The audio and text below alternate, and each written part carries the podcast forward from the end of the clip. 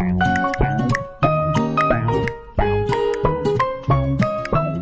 globally, act locally. When it comes to the R&D tax credit, it's without a doubt an international asset, but also plays a pivotal role in grassroots entrepreneurship. On this episode of Fiona's R&D tax credit podcast, we're examining state level R&D tax credits and why they are critical for growing businesses. Joining us on this episode is Catherine Fazio, one of the authors of the study, The Impact of State Level Research and Development Tax Credits on the Quantity and Quality of Entrepreneurship in Economic Development Quarterly. Catherine is also a lecturer at Boston University's Questrom School of Business. Cross-Border Solutions Director of R&D Tax Incentives, Rahim Walji will be leading this discussion and I'm going to hand things off to him right now. But first, Catherine, thank you so much for being with us on today's program. Terrific. Well, thank you. This is Kathy and I'm delighted to be here and answer any questions.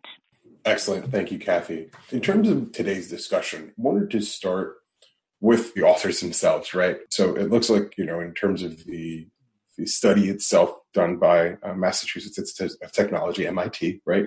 Can you tell us a little bit more about the school and why it's such a leader in innovation and research in terms of you know, what drew you to your area of study? So can you give us a little bit of background about that? Absolutely.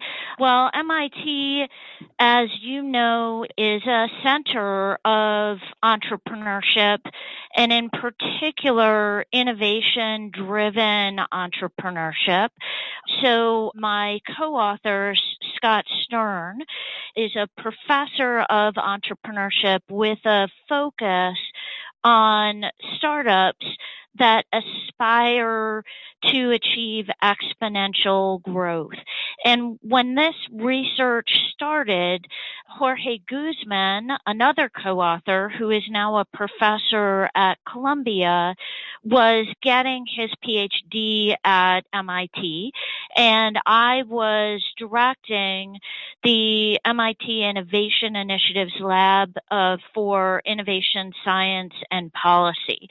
Um, so building on Jorge Guzman's dissertation research and Scott's expertise and working through the lab that I was directing at that point, we decided to kind of take this research and think really hard about how might we extend it to make it actionable for policymakers. And it was the combination of that in, you know, the unique center that was MIT or is MIT that really got us started. Excellent. Thank you very much for that, that overview. First off, congratulations on the published study, right? The impact of state level research and development tax credits on the quality and quantity of entrepreneurship. Definitely seems to be the first of its kind as there hasn't really been a study that's looked at the effect of state R&D credits on new firms. So what motivated you and your team to pioneer this work?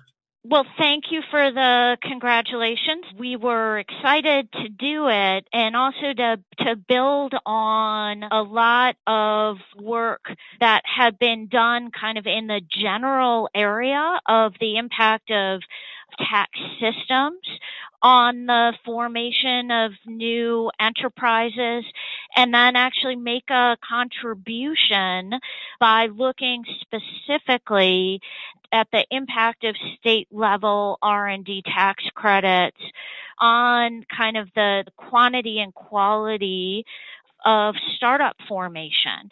So what we did is we took our research, something that we call the Startup Cartography Project, which is available more generally online, that leverages business registration records as well as predictive analytics to give a new lens into startup formation. And we intersected that research with a new database called the Panel Database on Incentives and Taxes that had just come out. And that's really what made this research possible.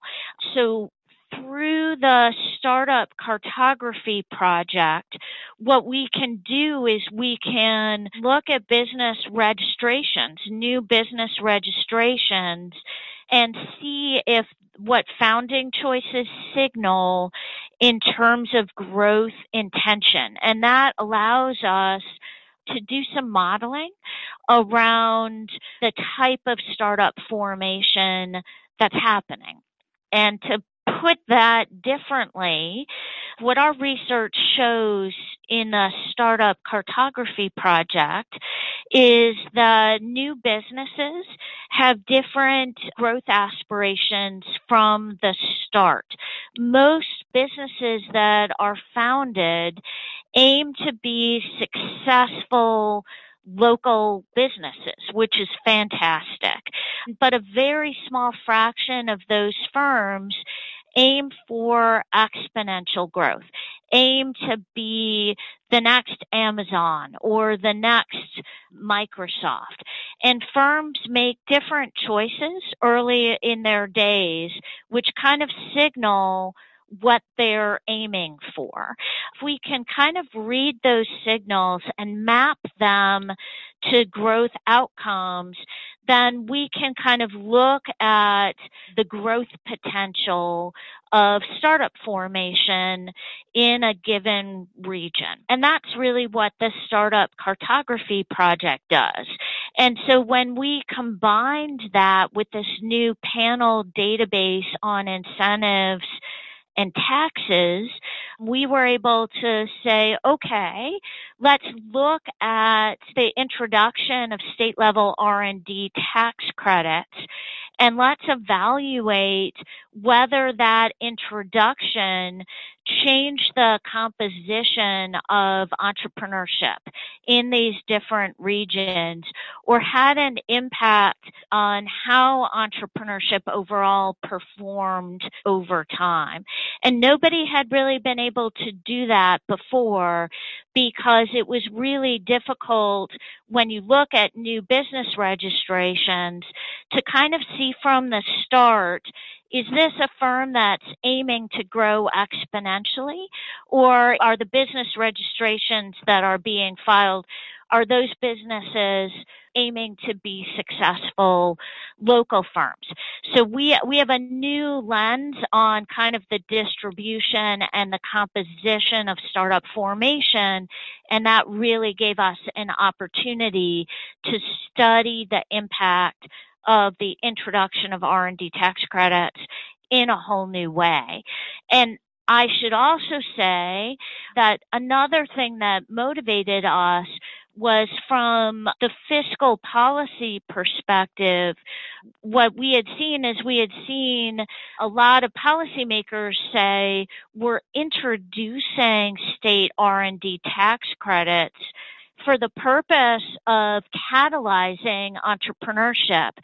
So we saw that increasingly as a reason why those tax credits were being offered at the state level. In addition, of course, to motivating investment in R&D by established firms. And so our startup cartography project, when combined with this panel database, allowed us to kind of look at are these R&D, state level R&D tax credits working to catalyze growth entrepreneurship? So that, that also was what motivated us. Fantastic. Thank you very much for that very, very helpful explanation. And, and I know you covered a couple things which I'd love to to dive into a little bit deeper as we go along our discussion today. So besides, you know, of course, the tax policy changes, changes in business activity, the fact that your study went beyond you know just formation right? You looked at quality of of the firms and the growth of local economic systems. Your study also compares state level credits to state level investment tax credits right? So comparing r&d to to itcs what's the major differences between them? And then how does the r&d credit prove to be more beneficial to startups? Great question, and thank you for asking that. The focus of R&D tax credits and investment tax credits is different, right? R&D tax credits try to incentivize investment in research and experimentation. So investment in innovation, investment tax credits, and obviously I'm, I'm speaking at very high and general level, seek to incentivize investment in current facilities. It's a different focus and provides different incentives to where an established company's dollars might go you know, we looked at investment tax credits as a, a way to kind of assess what we were seeing on the R&D state level tax credit side. And so what we saw for R&D tax credits is that the introduction of R&D tax credits increased in terms of startup formation, increased both the quantity of startup formation as well as its growth potential and pretty much in equal measure, like didn't increase kind of quantity more than what we call quality, which is this exponential growth potential that I talked about. That's, that's just our shorthand term for it. So we saw in our findings the introduction of state level R&D tax credits increase the quantity and quality of startup formation by about 7% a piece. But we didn't see the same thing on the investment tax credit side. And in fact, we saw that the introduction of investment tax credits might actually have a crowding out effect relative to growth entrepreneurship in particular. So another thing we did is we kind of we looked at the impact of state level R&D tax credits over time. And we saw that over a long period of time, over 10 years, there was a cumulative effect in the rate of new business formation of around 20% over a 10 year period, which is, which is really quite dramatic in our eyes. But we don't see the same impact from investment tax credit. In fact, over that 10 year time frame, the crowding out that I mentioned, investment tax credits tend to, to lead to a 12% decrease in entrepreneurship. So it, it, you know, while, while exactly how these mechanisms work and the interaction between the two would be the subject for future research, there's at least the potential in the providing incentives for companies to invest in existing facilities might be diverting kind of their investments away from innovation and into current facilities, if that makes sense. Absolutely. Hi, I'm Matthew DeMello, and you may know me as the host of the Fiona Show Cross Border Solutions weekly transfer pricing podcast. And while I love to discuss transfer pricing, this podcast isn't the only place you can hear me doing it. Cross Border Solutions recently relaunched Transfer Pricing University, a live webinar series where you can learn about modern day transfer pricing, everything from methodologies to comparables to preparing documentation to meet country specific regulations. Good stuff, I know. Chief Economist Mimi Song leads the sessions. I just ask the occasional obvious question. Since our program is NASBA certified, you can earn one CPE credit for joining each session. Pretty sweet. So what are you waiting for? Join us for Transfer Pricing University Weekly. Classes are free, so now you really have no reason to miss it. Sign up at xbs.ai slash TPU. And I actually want to dive a little bit deeper into that piece, right? So you mentioned the study finds that companies claiming R&D see a 20% rise in high quality new firm formation over that 10 year period you mentioned, right? In terms of, of the details, right? I know you've talked to us a little bit already about the startup cartography project and the Upjohn panel data, but can you, can you take this a, just a little bit further, right? How did you come to this conclusion itself? And then do the results align with some of the expectations you had going into this study? Great question. so how did we come to this conclusion? We're, we're really looking kind of at the county level, at the ecosystem level, and not at the company by company level, right? Because what we're able to see is in our research is how these kind of formation rates change over time. And so we were expecting based on work by others that have been done in the past that there would be an impact. So we were expecting that, but we didn't know how would this impact if at all, the difference in the types of firms that were being founded, right?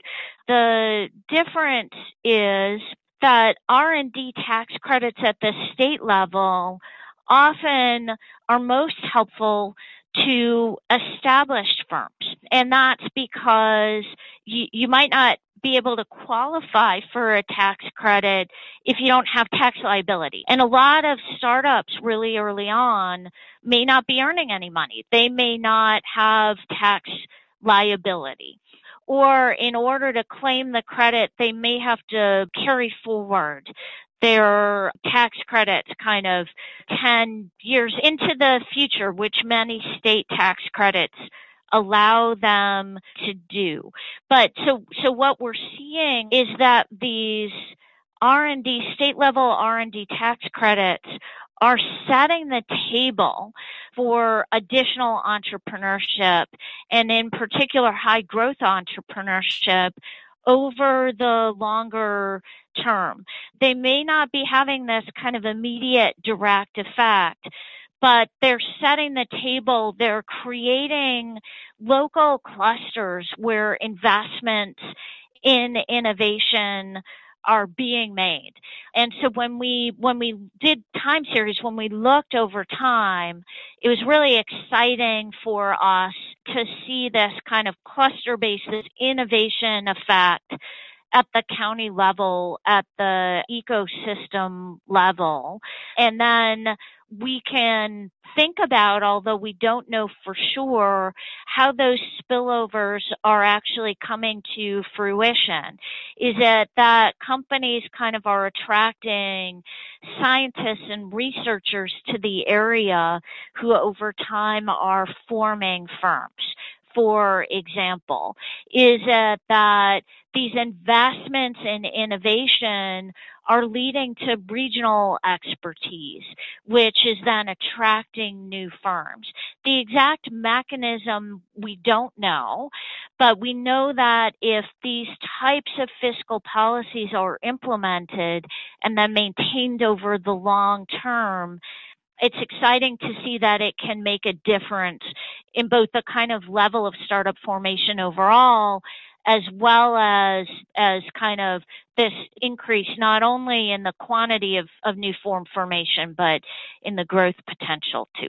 Understood. And you know i know you you analyze this over you know a, a 10 year period and you know for uh, maybe a lot of members in the audience you know 10 years seems like a, a really long time for you know a startup business. What advice do you have for these types of growing companies that are you know hesitant about this you know setting the stage or this slow and steady pace of the effect Right. Again, our research is speaking at the policy level and directly to economic development policymakers who are trying to kind of grow regions by encouraging these investments in innovation. Another thing, and I'll get to your question, I promise. I know it seems like I'm being roundabout here, but another thing that we found in our research is that while state level R&D tax credits kind of set the table for this type of entrepreneurship, they don't necessarily improve the performance of high growth firms. My advice to policymakers is that state level tax credits are important for local and regional development, but they're not the answer. They're one piece of the answer, but they're not the total answer. And so local programs that help uh, support innovation driven firms that are getting started and seeking to scale are also, in my view, a key piece of the puzzle.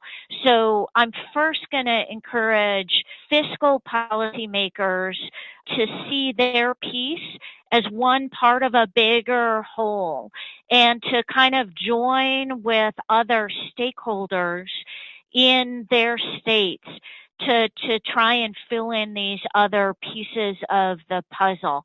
Now kind of getting to the really talented people that consider starting innovation driven firms or that aspire to this exponential growth that I mentioned, I would encourage them to seek out the programs that might be so critical to help them succeed. Some of those might come in the form of incubators and accelerators that kind of bring together uh, stakeholders from the different groups that can be so important to supporting these startups as they try and scale, whether that be venture capital or the access to the different types of finance that those groups need, mentors that might be able to help them kind of learn from the experience of others as they're trying to chart their own path. Connections that might help them gain access to markets and customers. All of those pieces are so important and those programs are present and very helpful in a lot of ecosystems right now. So kind of learn from others and seek out these incubators and accelerators that can really help firms in their earliest stages. So in this piece, you know, you touched on earlier that the, the combination of R and D and ITC credits, you know, may actually do more more harm than good. We've talked about the analysis over the 10 year period and, and how this works. If, if you could just help sort of clarify a little bit in your study, you dive into quality and quantity and focusing on just R&D. How does the state R&D tax credit impact both quality and quantity? Another great question. Exactly how and the mechanisms and the channels through which the state R&D tax credit impacts both is a subject for future research. We have in our paper identified some of the ways that it might be, although our research doesn't get us to exactly kind of disentangling it's this channel, it's this channel versus versus that one. So one of the ways that it might impact the high growth form of entrepreneurship, the what we call in shorthand entrepreneurial quality is by strengthening local clusters of economic activity.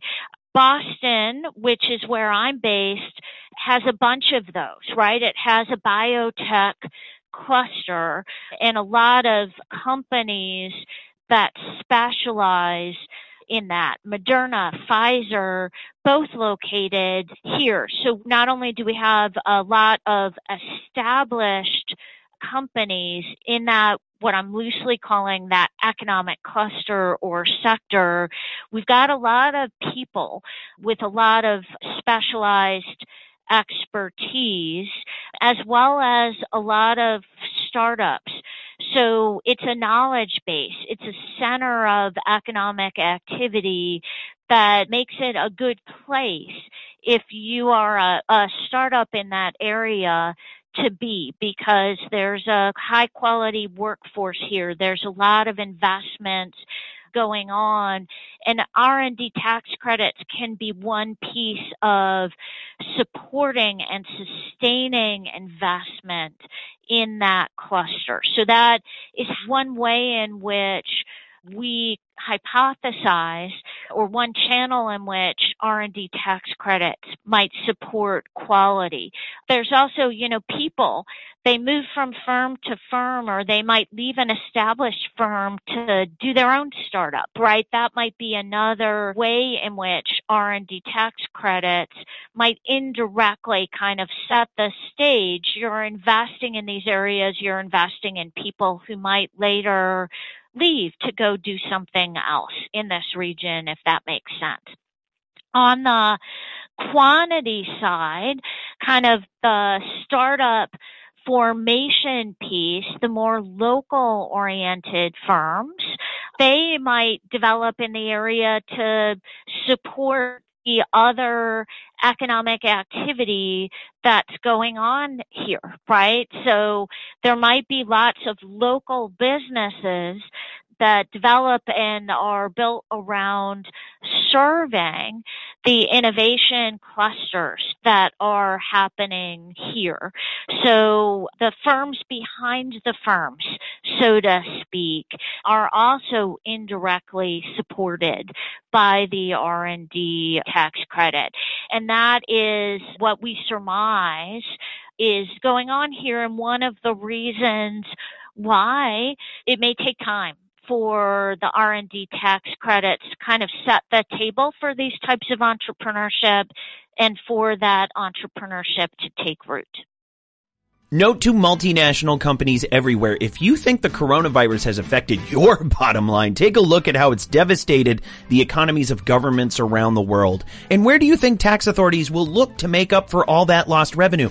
That's right, your transfer pricing. You can't afford to be non-compliant, but then you probably can't afford to pay for an overpriced consultant who bills by the hour either. Oops, sorry, Big Four. We've got the answer. Cross-border solutions, AI-powered transfer pricing software keeps you in compliance by preparing accurate, hyper-localized reports that protect you from transfer pricing audits, penalties, and adjustments. And our technology is available for one flat fee, a fraction of what you'd pay a big name consultant. Again, apologies, Big Four. Stay in compliance and on budget with cross-border solutions, AI-driven transfer pricing software. It's no wonder we're the global leader in AI-driven tax solutions. There we go again. I'm so sorry, Big. You know what? Wait, who am I kidding? Sign up for a free demo of cross-border solutions transfer pricing technology today at xbs.ai slash TP. That's xbs.ai slash TP. I know the study itself that was conducted by you and your team, you know, started before this COVID-19 pandemic.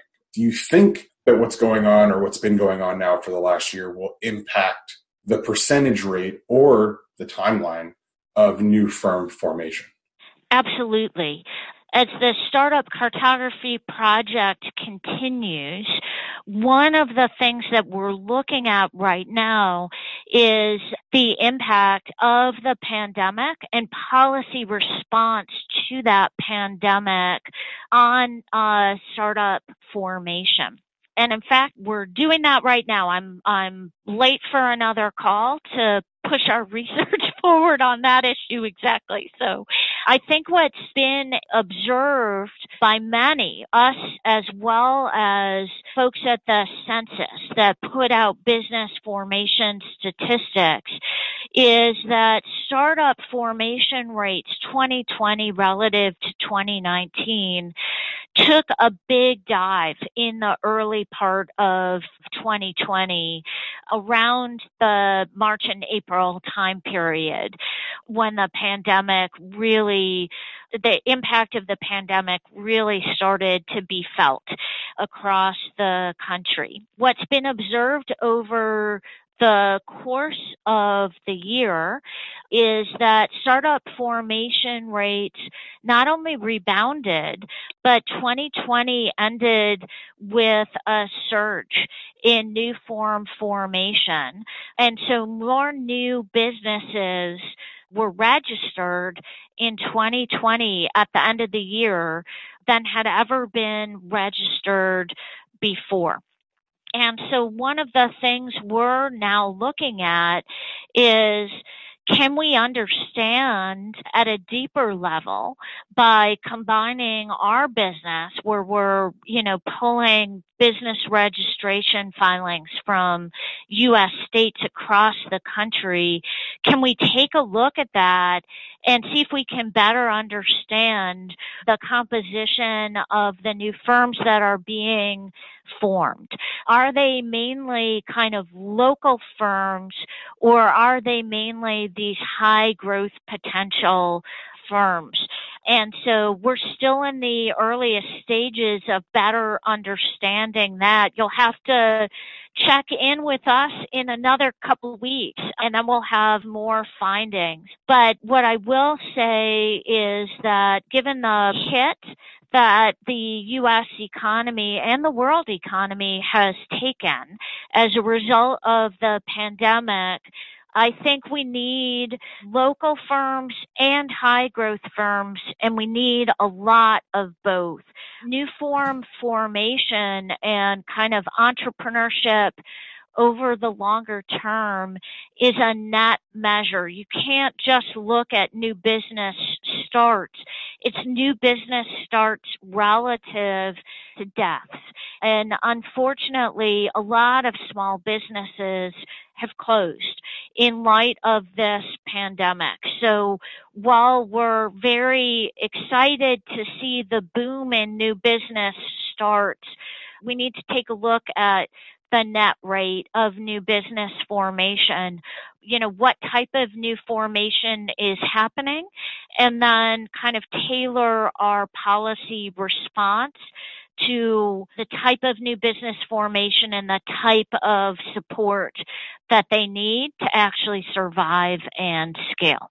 Understood. And to wrap, you know, all that up in a bow, so to speak. So, how do you think state level R and D credits can help with this, you know, economic recovery from the COVID nineteen pandemic and, and some of the other things you're talking about? I think that they are a big piece of the puzzle, right?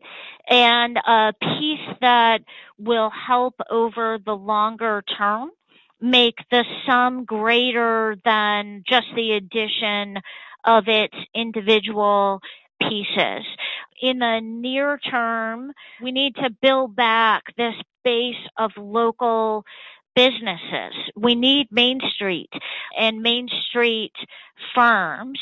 And so the emphasis that we see on like the PPP loans and support to bring back and help these Main Street firms is absolutely needed over the long term, if we want to return our economies to a growth state, we're going to need to support these high potential growth firms. We're going to need to encourage them to be founded in the first place and support their survival and scale over the longer term. So yes, we're kind of, we're in a crisis right now and Main Street is key to building the on-ramp out of that crisis.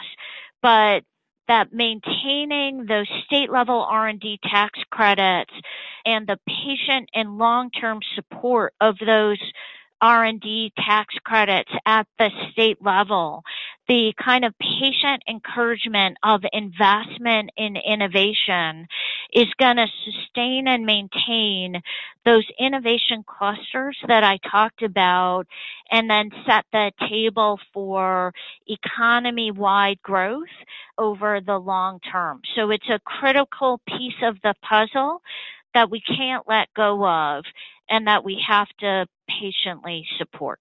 So, Kathy, why is the focus on entrepreneurship and startups as compared to big businesses such a vital part for economic growth? Entrepreneurship is such a big part of economic growth because a number of studies have shown that most kind of job creation comes not just from small firms, but from young firms. The churn that we see, and I'm speaking at, at really macro levels here, the churn that we see in terms of new business creation, net new business creation, which has some businesses exiting and new businesses forming, is a reallocation of people and talent and human capital to hopefully activities that are higher value to them. So kind of net new business creation and which is, you know, entrepreneurship is where this dynamism economic dynamism comes from. And that's why startup creation is a focus of policymakers when there's economic trouble because it's kind of an engine of this dynamism. But as I mentioned before, it's one piece of a bigger puzzle and established firms are anchors in ecosystems. The investments that they make in research and development, the kind of capabilities that they bring in terms of kind of supply and operations and pushing things forward are valuable and the people that they train and the partnerships and the collaborations that they form can be critical for these high growth potential firms. So yes, you need startups and they're just a central piece of maintaining economic dynamism and growth, but you need the big firms as well. I hate to say it, but we need everything.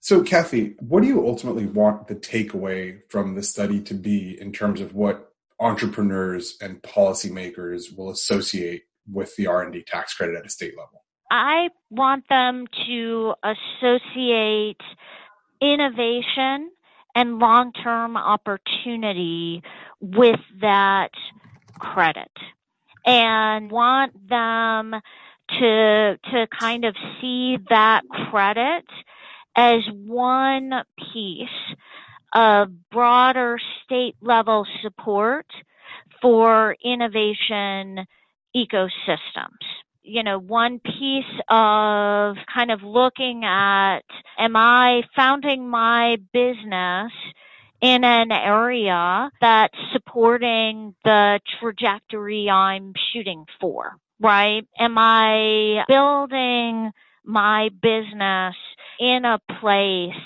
that's investing in innovation over the longer term? and also to kind of keep an eye out for any states that might be thinking about ending the R&D tax credit or retiring it to push back against that because it's an important part of maintaining kind of vibrant local clusters of innovation activity. Let me end by just saying thank you for great questions on a great topic that, in my view, gets far too little attention. So I just, I really appreciate the focus and the time and attention you put on shepherding this conversation and so appreciate your interest in our research. Thank you. A global pandemic, a grim economic forecast, feeling the squeeze, an R&D tax credit can help lower your burn. If you qualify, the IRS and some state governments will give you a tax credit equal to 10% of your company's spend on development activities. You can even take the credit against payroll taxes if you're in the red. All you have to do is claim it. So what's stopping you? If an expensive application process is turning you off, sorry, now you really have no excuse. CrossBorder Solutions AI-driven R&D tax credit software eliminates the need for pricey consultants and allows you to apply for R&D credits all over the world for one low fee. After all, why should you have to spend your whole R&D tax credit on getting your R&D tax credit? It's your money. Keep more of it with CrossBorder Solutions, the global leader in AI-driven tax solutions. Request a demo today. Visit xbs.ai slash RD. That's xbs.ai slash RD.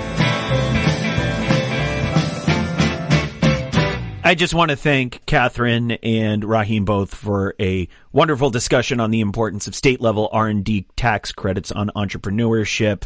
I especially want to thank Kathy for being with us today. You can find the study, The Impact of State Level Research and Development Tax Credits on the Quantity and Quality of Entrepreneurship in Economic Development Quarterly.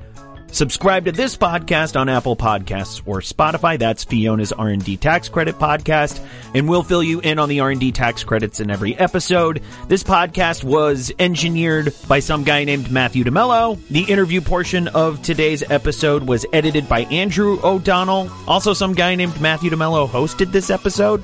Mary Lynn Mitchum Strum is our executive producer. For CPE credits, please send an email to the Fiona Show at xbs.ai. Today's show ran about 35 minutes, so that's going to be two fifths of a CPE credit. We'll catch everyone next week.